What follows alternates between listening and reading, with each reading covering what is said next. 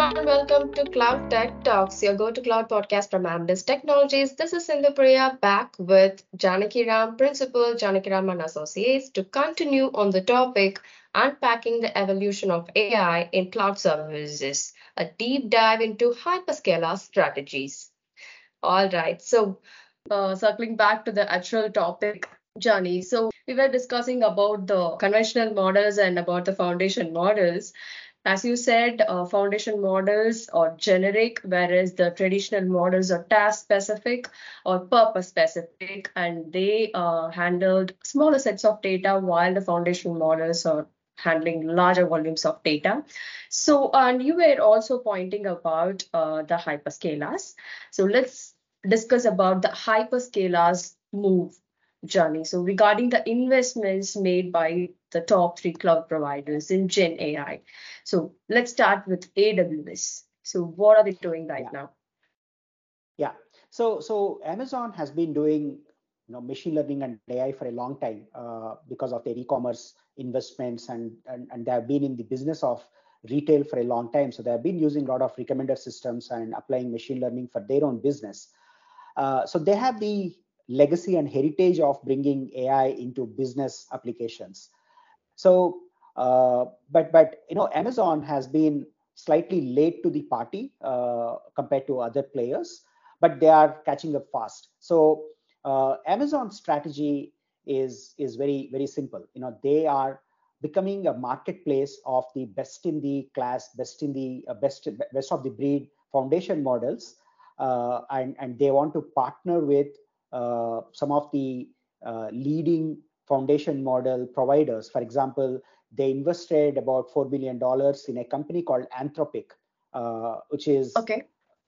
training a model called Claude, which is comparable to OpenAI's GPT. So Amazon has invested in Anthropic uh, just last week. So that investment will enable uh, Amazon to bring Anthropic's uh, best of the class foundation models, particularly LLMs, to their platform. And they also invested in building their own foundation model called Titan. And they are partnering with other companies like Stable, uh, Stability.ai to bring stable diffusion.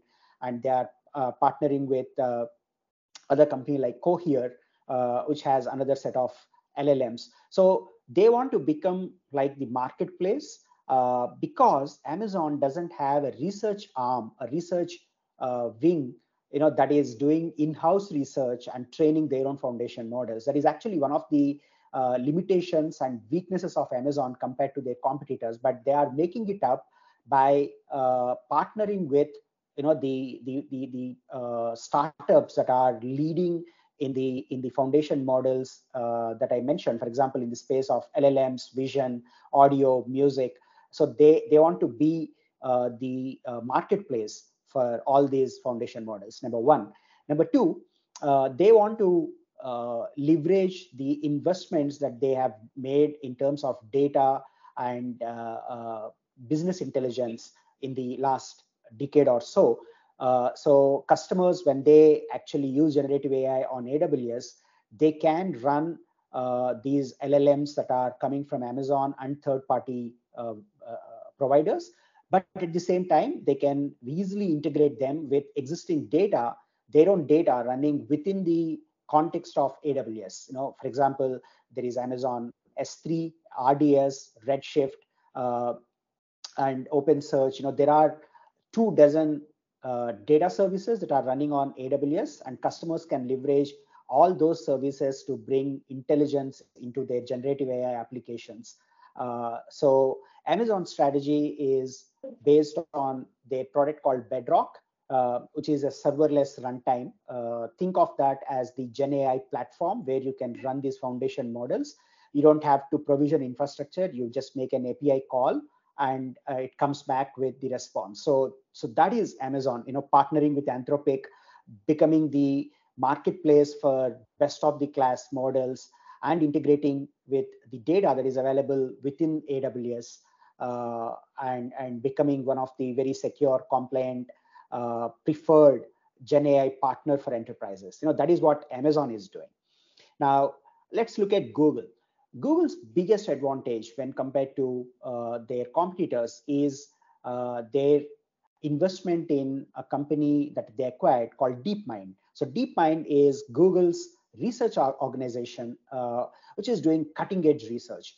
So Google doesn't have to rely on external providers or startups or third party uh, model uh, uh, companies because they have an in-house research company, research entity that is training foundation models. So Google has uh, very powerful foundation models in the form of PaLM, uh, which is their large language model, Pathways language model.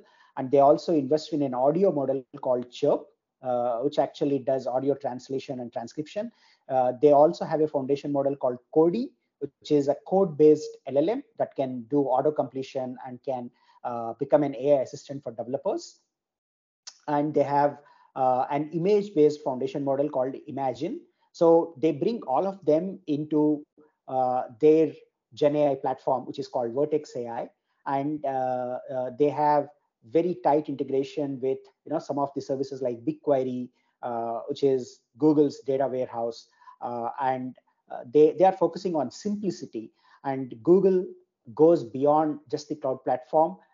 they have you know Google Workspace uh, where they are extending generative AI. So they have this strategy called Duet AI, which is the AI assistant uh, that helps developers, that helps administrators, that helps knowledge workers. And this Duet AI platform is built on top of the foundation models that Google has built. So Google's strategy is of three-pronged approach. One, in-house research intensive foundation models that they own. Second is the uh, best platform to develop and deploy generative AI applications. Third thing is taking it to the end users like developers, administrators, and end users through Duet AI. That is Google's strategy, right? Okay. And when it comes to yeah, so when it comes to Microsoft, uh, so Microsoft was the first to sense an opportunity uh, when ChatGPT went live. So they immediately partnered with OpenAI. They invested about 15 billion dollars in uh, two different yeah. uh, rounds, and they they have an exclusive partnership with OpenAI, uh, and they are bringing OpenAI's foundation models like GPT-4 and uh, uh, DALL-E, Whisper. Uh, so DALL-E is the image foundation model, Whisper is the audio uh, transcription and translation model. And of course, GPT is the most powerful LLM. So Microsoft has exclusive access to OpenAI's foundation models. So they are bringing that to Azure and they have a managed service called Azure OpenAI, which is again meant for enterprises, and you can use your data with OpenAI models within the realm, within the context of Azure.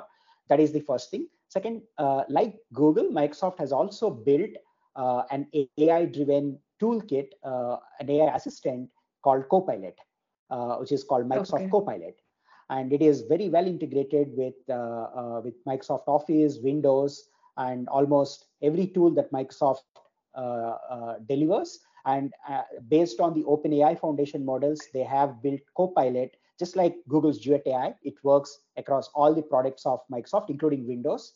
And, and in between the end user and the, the, the Copilot uh, interface and the foundation models, there is Azure ML, which is meant for ML engineers and businesses to fine tune models, bring their own models, and uh, run their custom applications.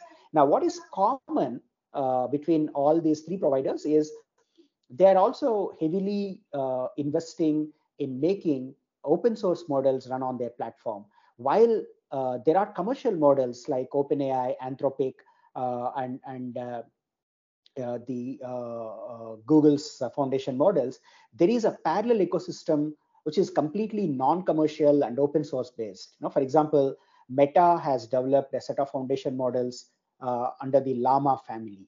Uh, and uh, there is another company, another academic institution called uh, TII, the Technology Innovation Institute in, uh, in UAE.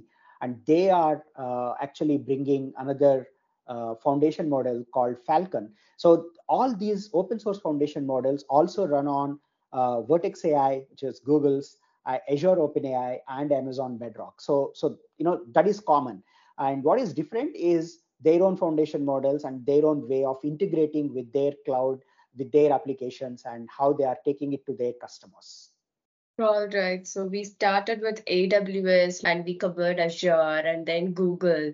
So let it be Bard or Duet AI or Azure's ML models, uh, uh, while ChatGPT is already uh, taking over the world by a storm. Definitely, when all these are getting into action, we can expect a lot of, of plethora of changes coming in.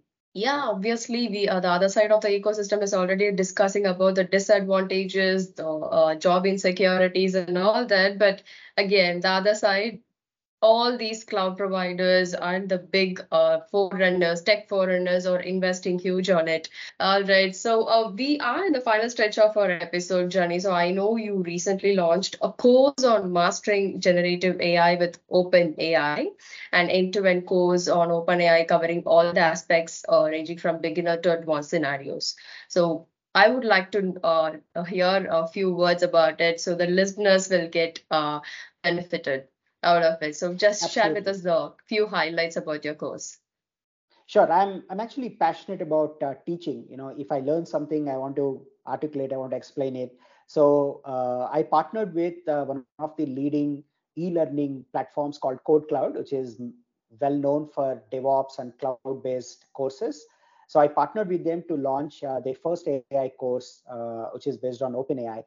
And, and what this course basically focuses on is the uh, basics of generative AI. Uh, again, as, as I started off with, uh, the differences between discriminative AI and generative AI, and uh, particularly how do you use OpenAI's SDK. You don't need to be an expert. You don't need to know the intricacies of uh, machine learning, deep learning, or a lot of stats, uh, statistics and maths you don't need to know any of that. If you know a little bit of Python, you can get started with this course. Uh, I cover how do you consume GPT-4 in your custom applications? How do you build a chatbot? How do you fine-tune models? How do you perform uh, transcription and translation with Whisper? How do you generate images with DALL-E?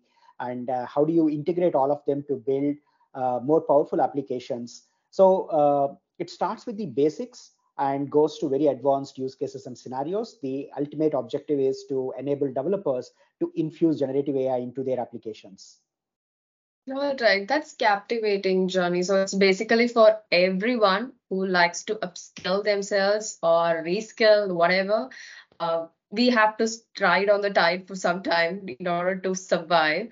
So, listeners, if that's what you're looking for, go and check the course details now at kodekloud.com, and Johnny will be helping you there. So, thank you so much. With this, we are uh, about to sign off. Johnny, thank you so much for gracing uh, our episode with your presence. You have dropped golden nuggets throughout the episode, and you have actually brought the Cloud Tech Talks audience to the trend of Gen AI. So, uh, what do you think about Cloud Tech Talks? Our uh, ultimate aim is to share, like you said, uh, since you're passionate about teaching, that's we are uh, picking up a uh, uh, part from there. So we are trying to uh, educate or help the fellow cloud practitioners across the world with whatever we know. So that's what the aim of our podcast. So what do you think about it? Have you heard of Cloud Tech Talks episodes before? Uh, yeah, I came across some of the previous sessions. It's it, has been a great discussion. I, I, thoroughly enjoyed being a part of this, and uh, yeah, I, I, appreciate all the efforts in bringing experts and making them share, you know, their perspectives and uh, what they actually see in the market. So it's been a pleasure to be a part of this series. Thank you for having me.